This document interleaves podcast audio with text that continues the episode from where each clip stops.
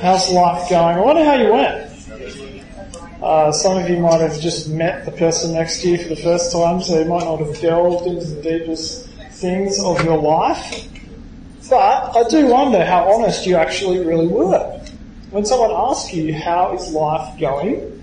Um, do we just kind of say good and kind of are a bit stoic about the whole thing, not really share um, the hard things in our life? Uh, or are we open to really wrestling with pain and suffering and some of the difficult things that can happen in our life? A lot of people uh, lately have been asking me, Steve, how are you going? Uh, they know that we've just had a little baby, and to be honest, going pretty well. A little bit tired, but pretty excited, pretty thankful uh, for our new little baby Georgia. Uh, it's wonderful to have this gift of life. But I will say, if you were here about three years ago, and you asked me that same question, then I would have answered really differently. Uh, this time, about three years ago, my wife was pregnant with a baby, and that baby died in the womb. Uh, we never got to take that baby home. Uh, that was an incredibly difficult time for us. Uh, and it still brings back pretty raw emotion just talking about it now. Uh, we never got to see him like we see Georgia. And, and, and I think that we actually all go through these times, don't we? Sometimes life is amazing, and sometimes life is just really hard. And that's what we want to wrestle with today. Why is that the case? Why is it sometimes, you know, we, we're just kind of soaring and cruising and everything seems alright, and then other times we go through these periods where it's just really hard, and, and, and sometimes really hard to trust God. Uh, I imagine, I was talking to someone this morning, and I said, you know, it's not just people who are further on in years who go through these experiences. Uh, we can be 18, 19 and have gone through the ups and downs of life. And I'm sure that many of you have. And so tonight I want to ask the question, why is this? Why is the world like it is? And I want to kind of be pretty sensitive as I do that. Uh, why do we have these ups and downs? Why do we have sickness? Why do we have pain? Why do we have cancer? Why do we have depression? Why do we have addiction? Why do we have divorce? Why do we have death?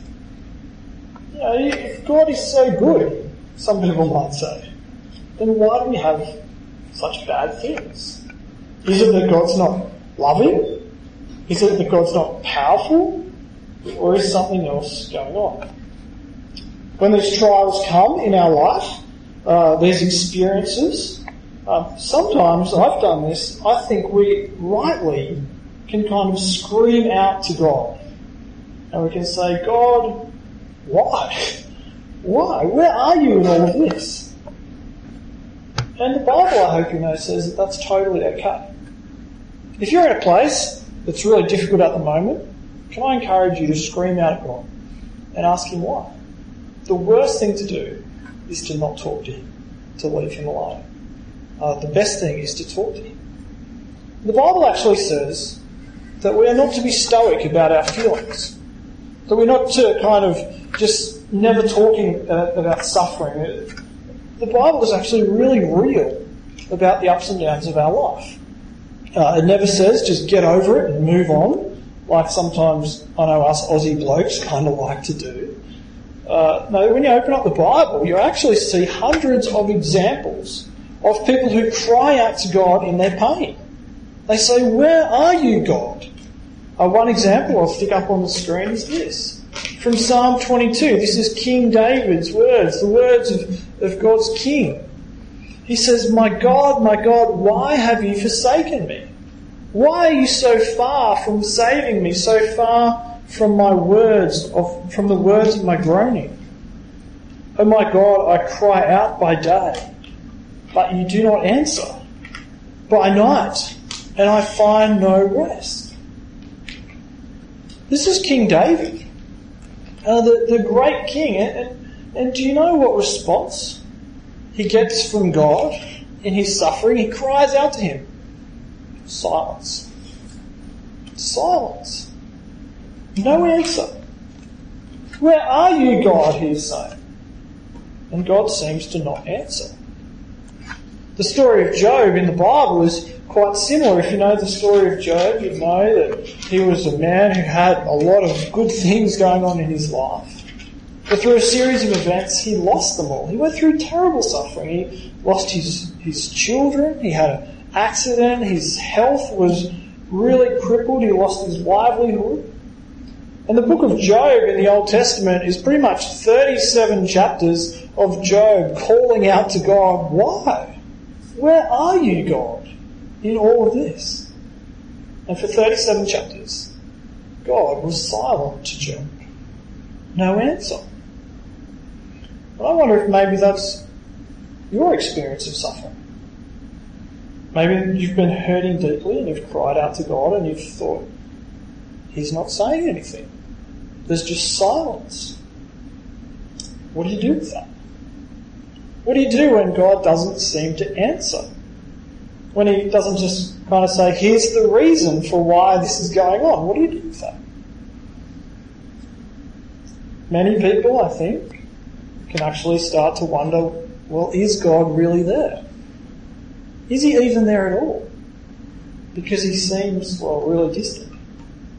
Just take this example uh, of a New York firefighter uh, after the September 11 um, explosions and those plane crashes. This is what he says. It says, in September 11, we lost four guys from our department. One of them was my cousin Jimmy.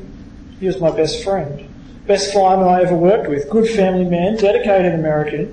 And every day I got to drive to work, drive through my neighbourhood, and I see guys, drunken fools, that I went to school with, standing on the corner, high, having a great time. And I got to wonder why these idiots are still walking around when Jimmy O'Keefe isn't. My cousin says it's all part of God's plan. Well, you know what? If there is a God, he's got a whole lot of explaining to do. This is a, an interview with a fireman who was there at September 11. If there is a God, if he's even there, then he's got some explaining to do. See, some of us, I think, when we go through suffering, we might come to the conclusion that it would be better to conclude that God's not really there. Just to kind of rule God out of the picture altogether. Life's too hard, so we'll either blame Him or get rid of Him. Let's just conclude that God doesn't exist. But I actually want to say to you guys today that if you do that, if you kind of put God out of the picture, then you're still actually left with suffering, aren't you? You haven't solved anything. Just to get God out of the picture. Like that fireman, you're still left with injustice. Just removing God from the picture doesn't actually solve anything. In fact, I think to remove God from the picture, uh, we actually see it imagined in the Bible in one case. And we actually see there that it actually means that something is worse. Let me show you. Have a look at Ecclesiastes chapter 3 and verse 16. In this verse, it's on the screen, the author just kind of leaves God out of the picture for a moment. It's a bit of a thought experiment. And he looks at the world as he sees it, and what he says is this he concludes that if there is no God, then in the end, there can be no justice for all. He says this, when I looked at all things under the sun, in the place of judgment, I saw only wickedness. And in the place of justice, wickedness was there again. See, do you see that removing God is not actually the answer to suffering? It's not the answer because we all actually deep down want justice, don't we? That's actually why we cry out to God. Because we want an answer to our pain. We, we want something, we want wrongs to be made right. We want justice. I don't know if you guys have ever read about the Dunblane massacre in 1996. Uh, it was a terrible event. Uh, there was a man there, his name was uh, Thomas Hilton uh, over in Scotland, and that man walked into a classroom. He shot 16 children, and then he shot himself. And do you know what the outcry was at that moment? It was this it was that there will never be justice. Justice will never be done because Well, you can't lock up a dead guy and punish him. There will be no justice. See, if you remove God from the picture completely, then there can be no final justice. That man would never be held accountable for the horrible things that he did. Without God, then that's true, isn't it? He'll never get punished. He'll never get, there will be no justice. See, friends, if God doesn't exist, then there is no hope for justice in the end. There will be no righting of wrongs. There will be no final explanation. If death is the end, if that's it, if there's no God, if there's no afterlife, if there's no one to whom we're ultimately accountable in the end, then there can be no justice. And in fact, I think if you just take that thought a little bit further, you actually see that the logical conclusion of taking God out of the picture is that, well, we humans are just like the animals, aren't we? We kind of live, we suffer, we die. There's no explanation. That's just, that's how it is, on and on. There's no accountability. That's actually the logical conclusion when you take God out of the picture, that we're just like the animals. But I want to ask you this question. If we were all just like the animals, then why do we feel so deeply about suffering?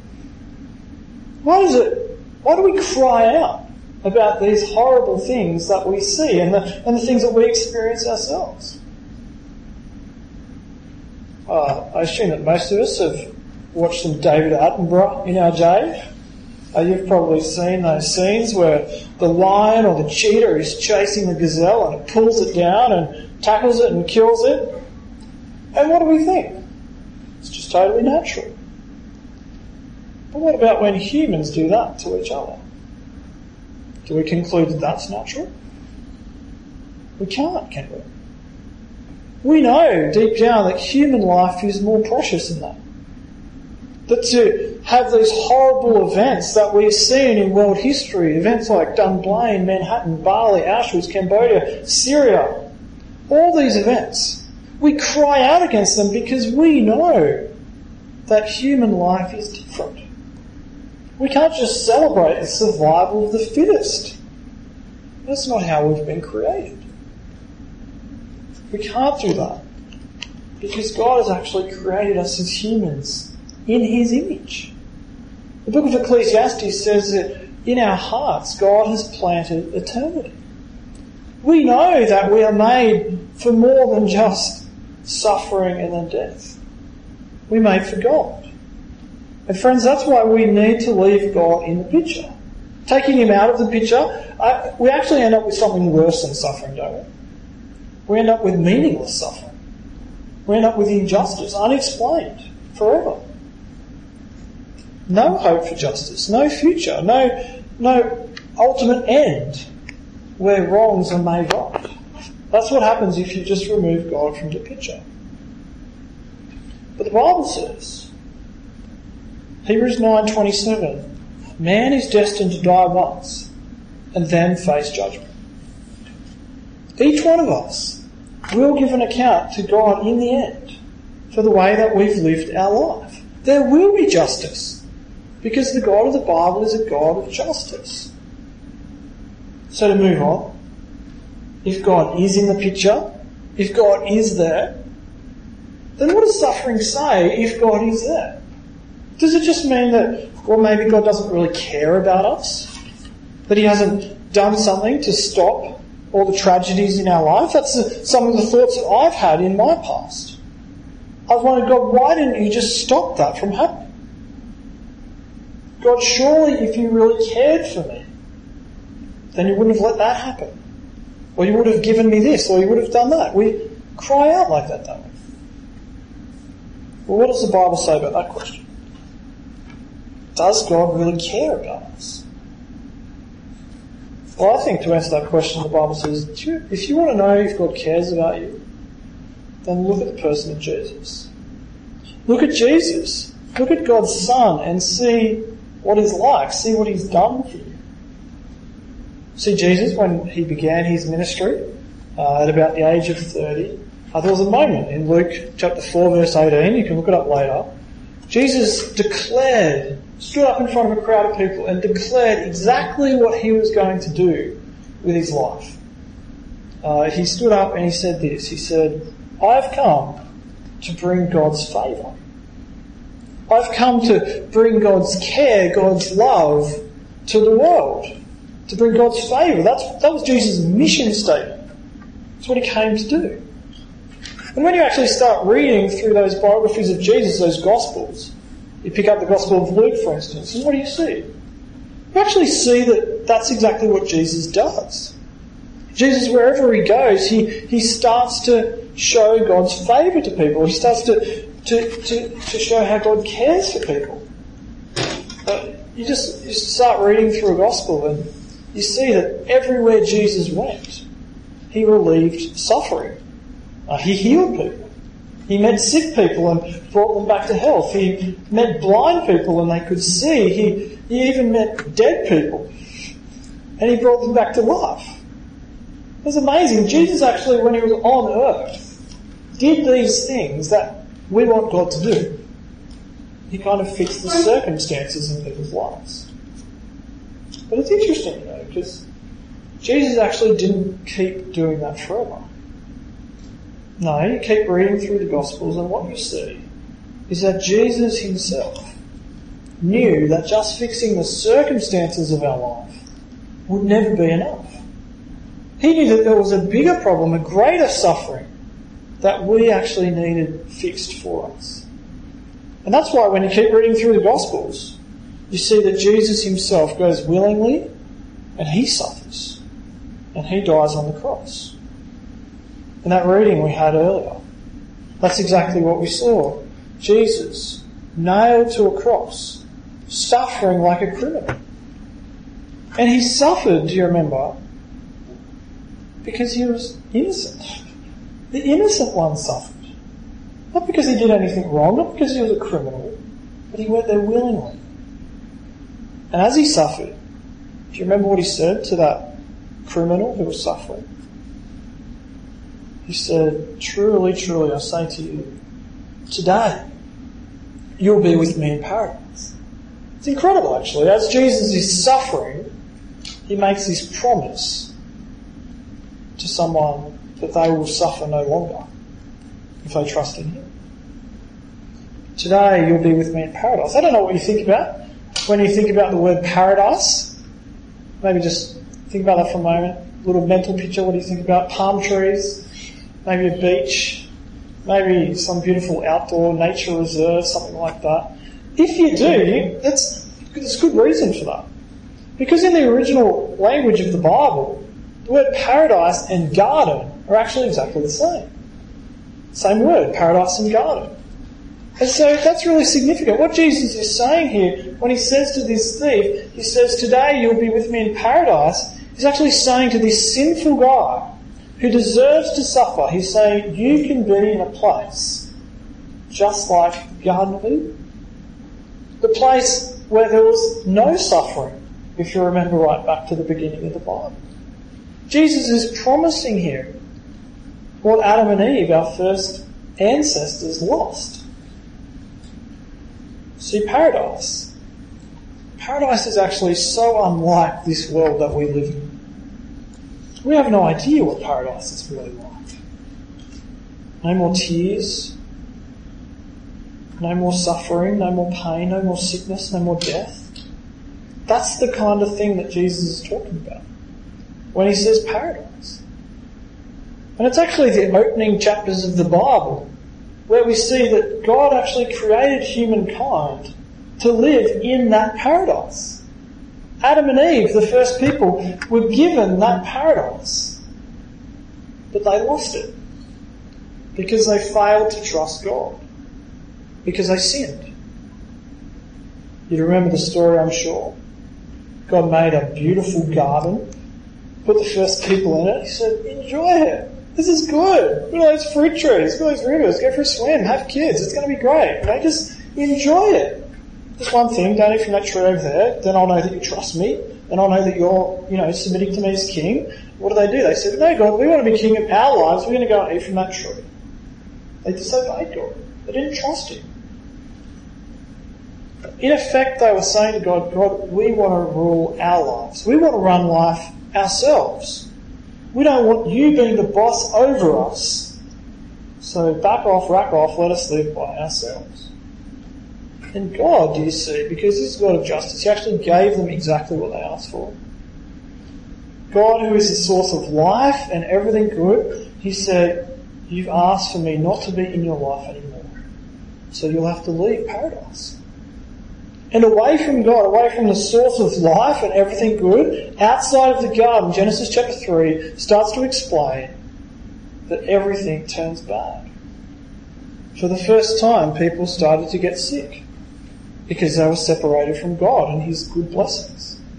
For the first time, people got old, people died, people got blind, people cried, people, all sorts of suffering. The reason suffering exists, you see, is because we are out of right relationship with God. Because humanity has sinned. And we are separated from Him. We're not in paradise anymore. And you know, just like Adam and Eve, when we're honest, we're kind of the same, aren't we? We've sinned. There's been times in our life when we've told God to rack off. We don't want Him to be the boss over our life. We want to do it our way. And when we do, we actually cause destruction. Uh, it seems to me that much of the suffering in our world is actually attributed to the way people don't acknowledge God. People rebel against God in our world. So, I mean, just think about war, for instance. How does war and the horrors, the suffering that goes on with war, how does that play into this? Well, don't you reckon if we loved people, if we forgave people, like God wanted us to, like He calls us to in the Bible, maybe we wouldn't have war, we wouldn't have suffering. What about famine? Do you know the reason that we have so much poverty and famine in our world? It's not because there's not enough food in the world to go around. It's because as a global community we don't know how to share. We're selfish, we're greedy. Instead of loving other people. That's why that suffering happens. Because we fail to love like God calls us to. We love ourselves first. But Jesus, you know, he was uniquely different at this point. Jesus always trusted God. He never sinned. He was the perfect human, and so he didn't deserve God's punishment, that being separated from him. Jesus deserved paradise, not punishment. And yet he went to that cross and he suffered. Why? Why did Jesus go? Well, the answer is so that we could have paradise back. So we could have a second chance, so that we could come back in. Because He has made the way. He has atoned for our sin. He's paid for it by His death. Jesus went to that cross, you see, to actually free us from the ultimate suffering. The suffering that we deserve for our sin. The suffering of being forsaken by God for eternity. Jesus, when He dies on that cross, He says, you can be protected from that suffering because I'm dying for you. It's incredible. Uh, there's a old Scottish pastor. He writes these words about what Jesus went through on the cross for us. He says Jesus on the cross was without any comforts of God. He had no feeling that God loved him, no feeling that God pitied him, no feeling that God supported him, God was his sun before, and now that sun became all darkness. He was without God. He was as if he had no God. All that God had been to him before was now taken from him now. He was godless. Deprived of his God, he became the condemned. Ah, this is the hell which Christ suffered. The ocean of Christ's sufferings is unfathomable. He was forsaken in the place of sinners. So if you trust Him as your rock, you will never be forsaken. My God, my God, why hast thou forsaken me? The answer? For me. And for you. That's why Christ died. To protect us from the ultimate suffering that we deserve. Do you want to know if God cares about you? Do you know if God really loves you? The Bible says God demonstrates his love for us in this that while we were still sinners, Christ died for us. He died for us. Does God care? Look at the cross. Look at the cross. He died for you. He cares for us more than we can imagine. You know, one of the things I think I've had to come to grips with in my life, I'm only 32, I haven't lived, I'm hoping to maybe get another two thirds in, I don't know how long it's going to go for. Um, but I think one of the things I've had to learn is that I'm actually not to judge whether or not God loves me based on the circumstances of my life, as hard as that is. Sometimes the circumstances of my life just completely overwhelm me, and I think, God, if you had have stopped that, or if you had have given me that, then I'll be sure that you actually do really care about me, that you really do love me. The Bible is actually saying, actually, don't just look at the circumstances of your life, look at the cross. Because when you look at the cross of Christ, we actually see that God really does love you. He really does care for you. It stands as an assurance that God loves us because He's taken the ultimate suffering. And it actually means, I think, that we can trust Him in the minor sufferings of our life, knowing that He is good to us by taking that ultimate suffering doesn't give us all the answers. Um, you guys can ask me questions in a minute about these sorts of things. But I actually think it really does help. I think it helps me. Helps to know that God is there, that He's for me, even when life and the world seems against me. Uh, as I said at the start, I've kind of got a new kid. It's pretty cool. Uh, I've got three kids now beautiful, healthy children. God's been really kind to me. I actually think that being a dad has sort of taught me something about how God loves His children, His people, um, in a small kind of way. I'll tell you this story. When, when I see my daughter Josie, she's four, she's very active. When I see her running around and she falls over, she hurts herself. She's, and she's suffering. She comes to me in tears. What do you think she needs at that moment? Do, do I stand at a distance and, ex, and, and explain to her, Josie, uh, if you had have stepped up that step just a little bit further, then everything would have been okay. There's the reason for your suffering. Does she want answers at that moment? No, what she wants is for me to come over her and hug her and say, Josie, I love you. And that sucks that you tripped over that step, but I'm here for you and I want to protect you. And I think that's what we need at that moment, isn't it? When we suffer, we actually need to know that our Heavenly Father does really care for us. And friends, that's what the cross of Christ does for us. It stands there as an assurance that despite the circumstances of our life, God really is there. And He really does care. I'm going to pray. Uh, then I'm going to get you guys to just have a bit of think um, about some of those things and can ask me some questions. Let's pray. Our Heavenly Father, we, we do thank you that we can have at least one assurance in our life that you're a good God and that you love us, that you care for us. And that's because you gave us your Son to die for us so that our ultimate suffering could be taken care of when we trust you. Father, I want to pray for people here who are just finding life really hard. Pray that they would know your love. Pray for those who don't know you yet, who don't believe the gospel yet. Father, would they see how much you really care for them and they might trust you. And Father, help us also to look after each other when we're suffering. Help us to be honest about when life's hard and when life's good and help us to really care for each other in the midst of our pain and in the midst of our joys. We pray this in Jesus' name. Amen.